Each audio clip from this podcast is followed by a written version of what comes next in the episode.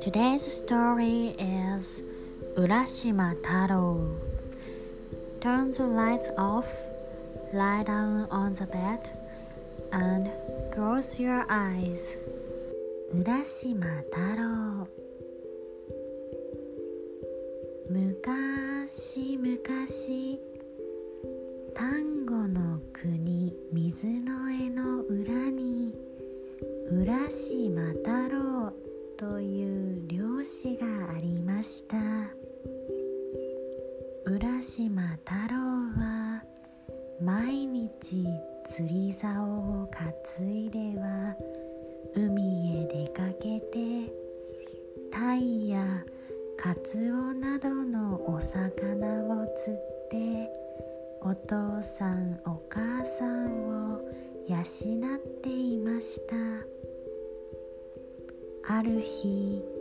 浦島はいつもの通り海へ出て一日お魚を釣って帰ってきました。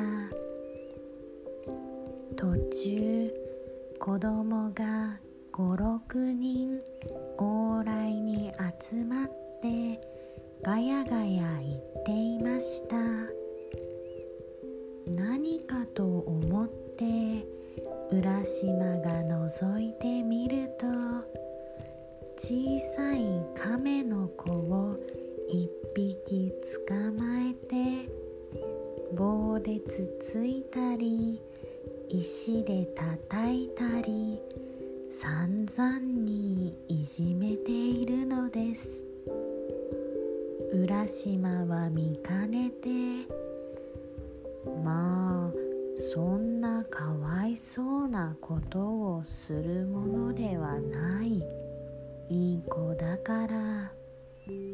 と止めましたが子供たちは聞き入れようともしないでなんだいなんだい構うもんかい？と言いながらまた亀の子を仰向けにひっくり返して足で蹴ったり砂の中にうずめたりしました。浦島はますますかわいそうに思ってじゃあおじさんがお足をあげるからその亀の子を売っておくれ。と言いますと子供たちはうんうんお足をくれるならやってもいい。と言って手を出しました。そこで浦島はお足をやって亀の子を受けもらいました。子供たちは「おじさんありがとう。また買っておくれよ」とワイワイ言いながら言ってしまいました。その後で浦島は甲羅からそっと出した。亀の首を優しく撫でてやって。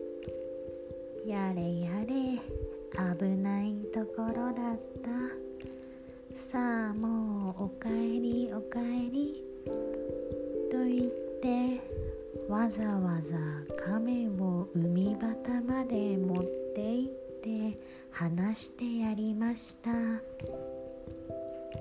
亀はさも嬉しそうに首や手足を動かしてやがてブクブク泡を立てながら水の中に深く沈んでいってしまいました。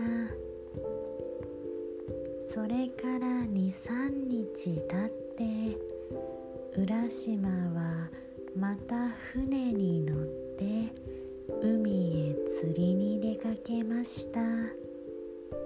遠い沖の方までもこぎ出して一生懸命お魚を釣っていますとふと後ろの方で「浦島さん浦島さん」と呼ぶ声がしました。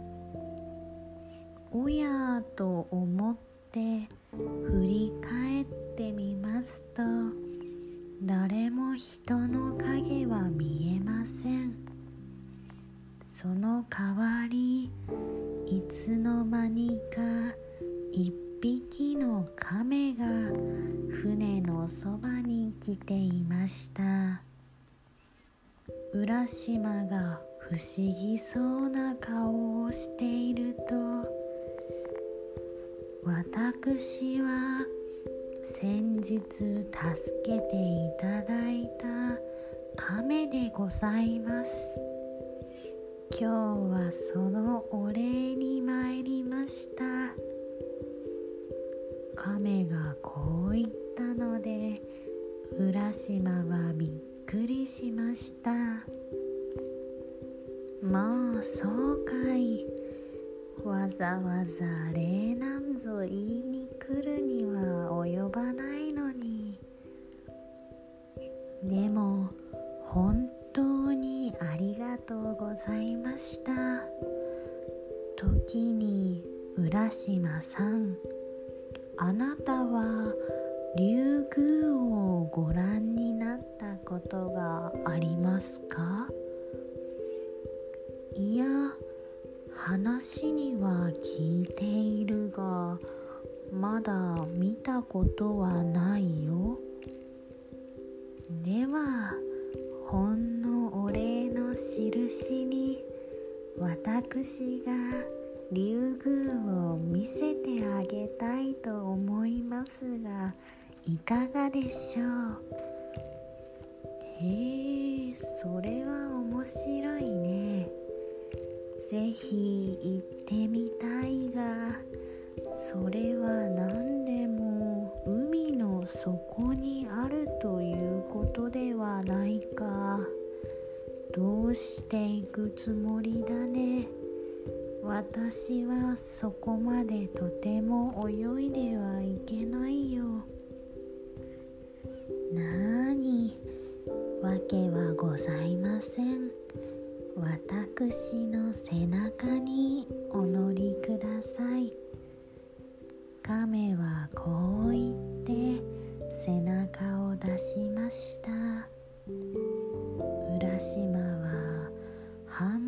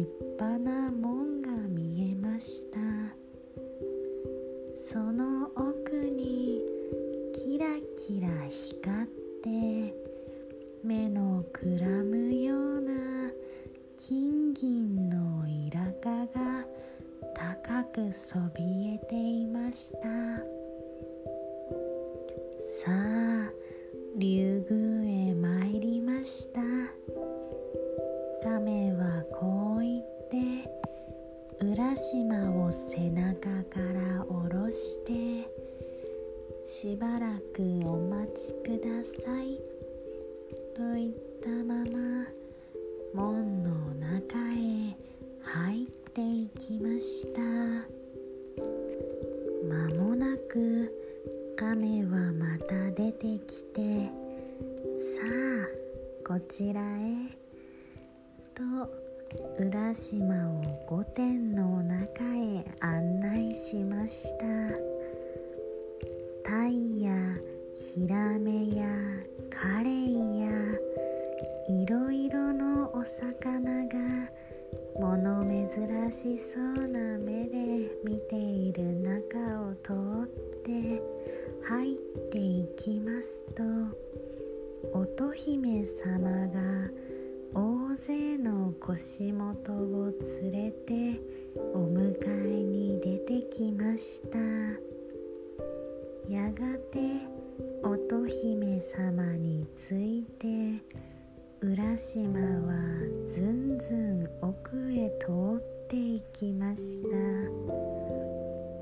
目のの天井にサンゴの柱。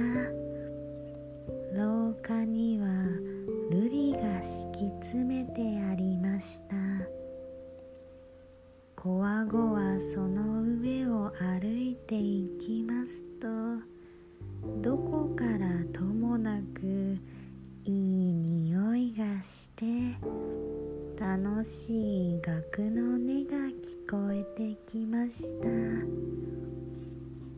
やがて水晶の壁にいろいろの宝石を散りばめた大広間に通りますと浦島さんようこそおいでくださいました。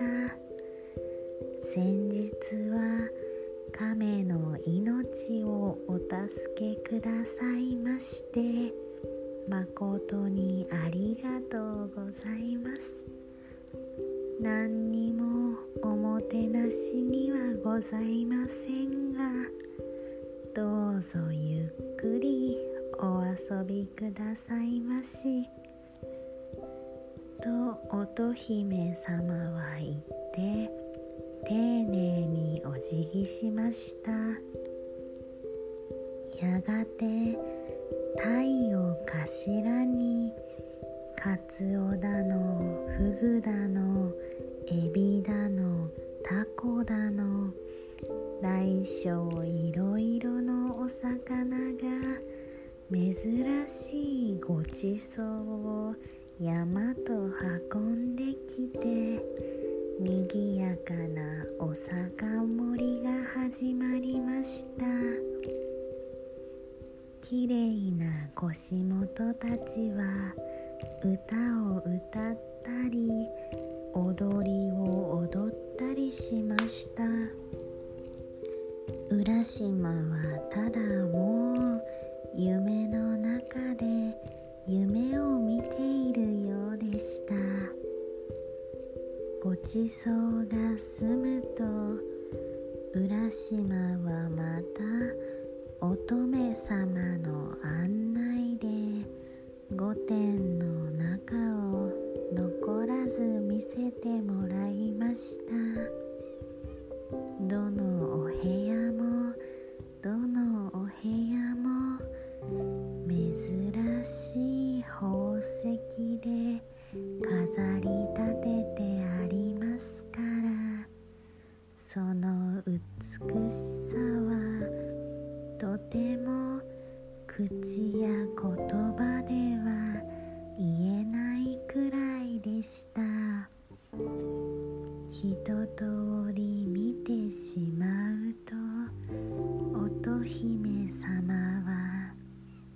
今度は四季の景色をお目にかけましょうと言ってまず東の戸をお開けになりました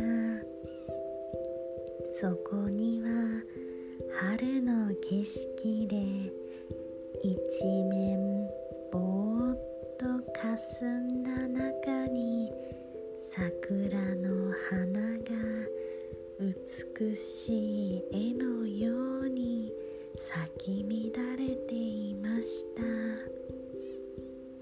青々とした柳の枝が風になびいてその中で小鳥が鳴いたり蝶々がまったたりしていました。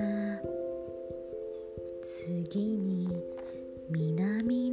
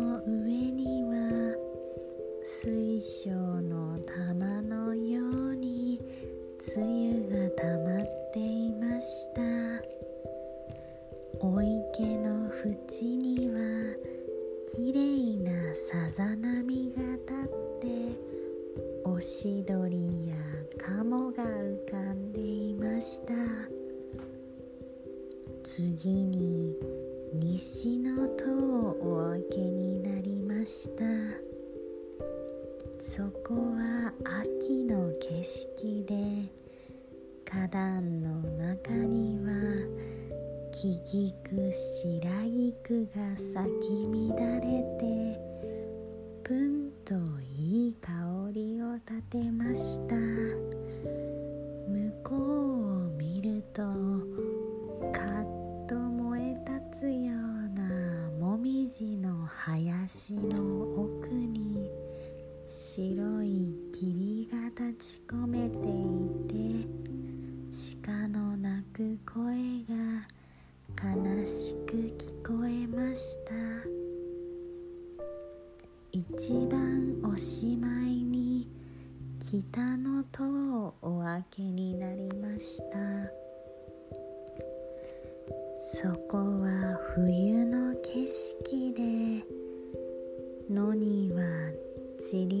残った枯葉の上に霜がキラキラ光っていました。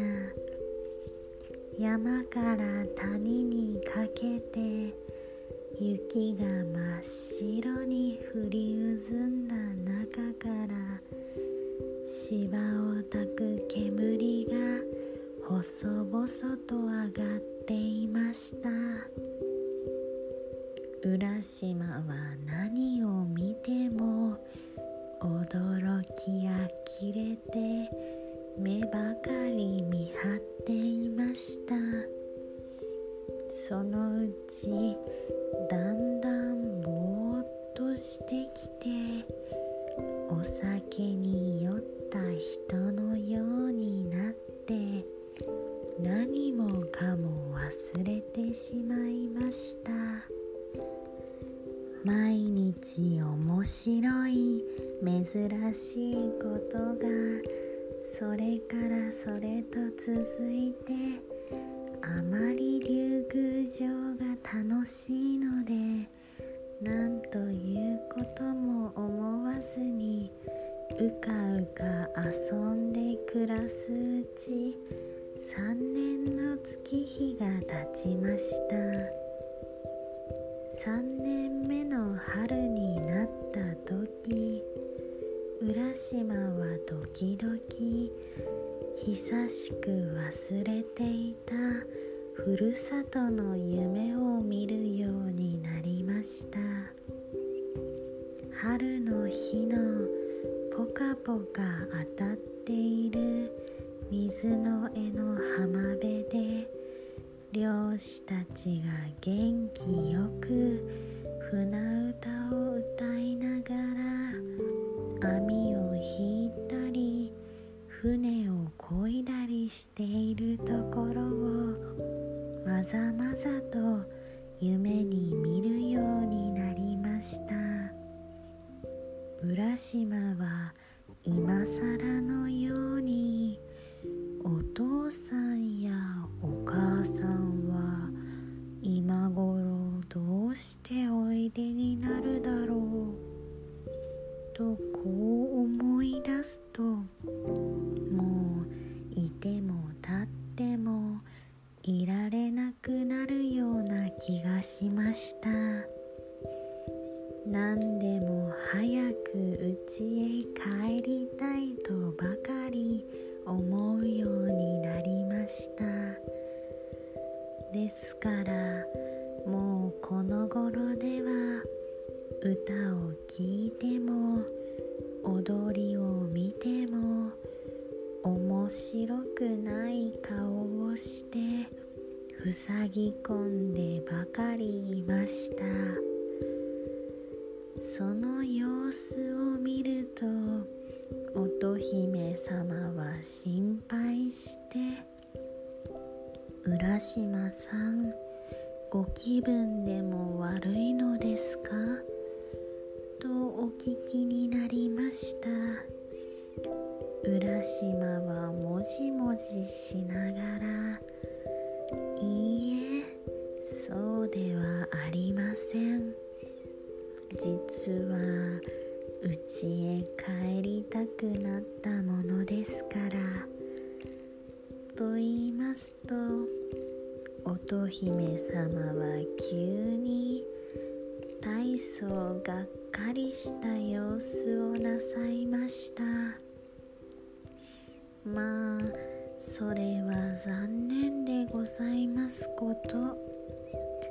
でもあなたのお顔を拝見いたしますとこの上お引き止め申しても無駄のように思われます。では致し方ございません。いってらっしゃいまし。こう悲しそうに言って乙姫様は奥からきれいな宝石で飾った箱を持っておいでになってこれは玉手箱といって中には人間の一番大事な宝が込めてございます。これをお別れの印に差し上げますからお持ち帰りくださいまし。ですがどんなことがあっても決してこの箱を開けてご覧になってはいけません。とくれぐれも念を押して玉手箱をお渡しになりました。浦島は「ええええ決して開けません」と言って玉手箱を小脇に抱えたまま竜宮の門を出ますと乙姫様はまた大勢の腰元を連れて門の外までお見送りになりました。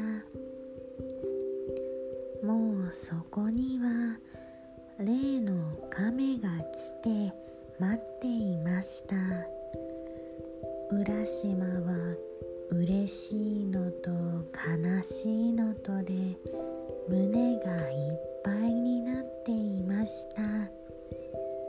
そして亀の背中に乗りますと亀はすぐ波を切って上がっていって間もなく元の浜辺に着きました。では浦島さんごきげんよろしゅう。と亀は言ってまた水の中に潜っていきました。浦島はしばらく亀の行方を見送っていました。浦島は道端に立ったまましばらくそこらを見渡しました。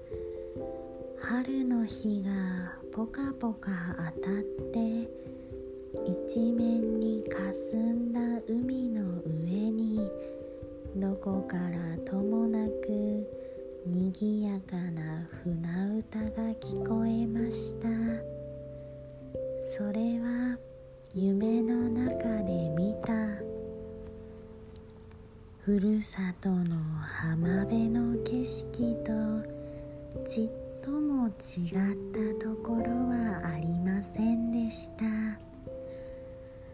けれどよく見るとそこらの様子がなんとなく変わっていて会う人も会う人も一向に知らない顔ばかりで向こうでも妙な顔をしてじろじろ見ながら言葉もかけずに済ましていってしまいます。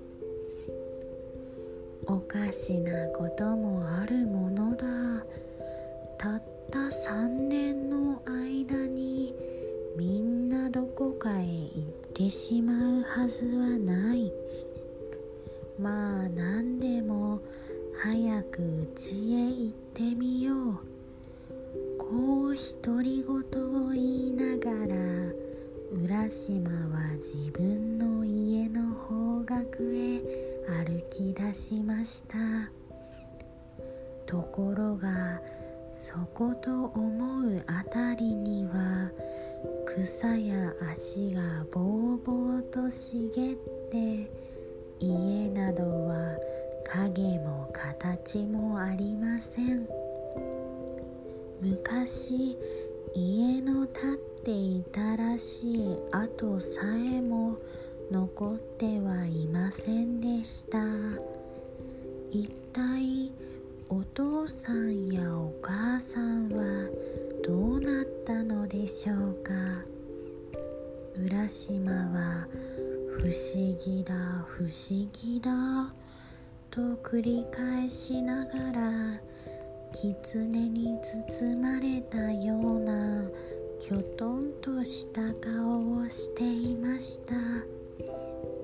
そこでよぼよぼのおばあさんが一人杖にすがってやってきました。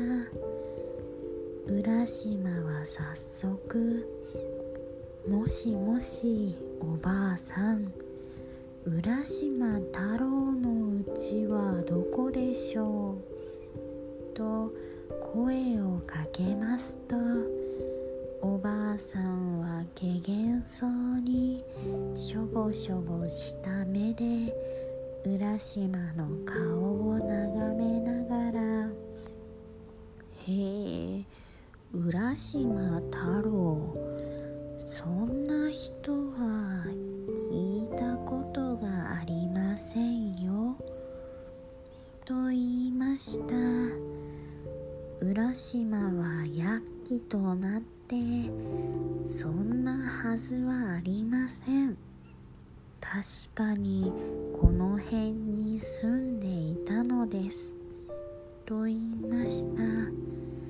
そう言われておばあさんははてねと首をかしげながら杖で背伸びをしてしばらく考え込んでいましたがやがてポンと膝をたたいて「ああそうそう浦島太郎さんというとあれはもう300年も前の人ですよ。何でも私が子供の自分聞いた話に昔々この水の絵の浜に浦島太郎という人があってある日船に乗って釣りに出たまま帰ってこなくなりました。多分竜宮へでも行ったのだろうということです。何しろ大昔の話だからね。こう言ってまた腰をかがめてよぼよぼ歩いていってしまいました。浦島はびっくりしてしまいました。はて300年おかしなこともあるものだ。たった3年竜宮にいたつもりなのにそれが300年とは。すると竜宮の3年は人間300年にあたるのかしらん。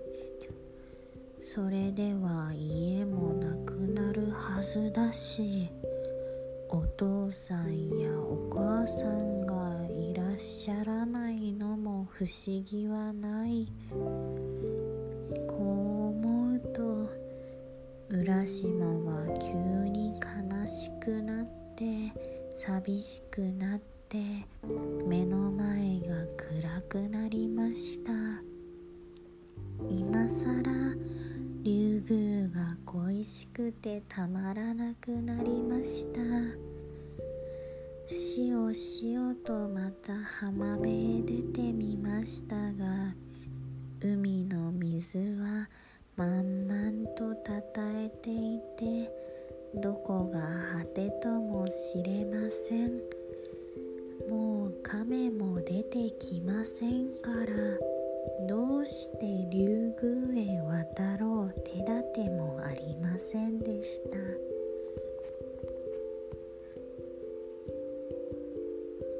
その時浦島はふと抱えていた玉手箱に気がつきました。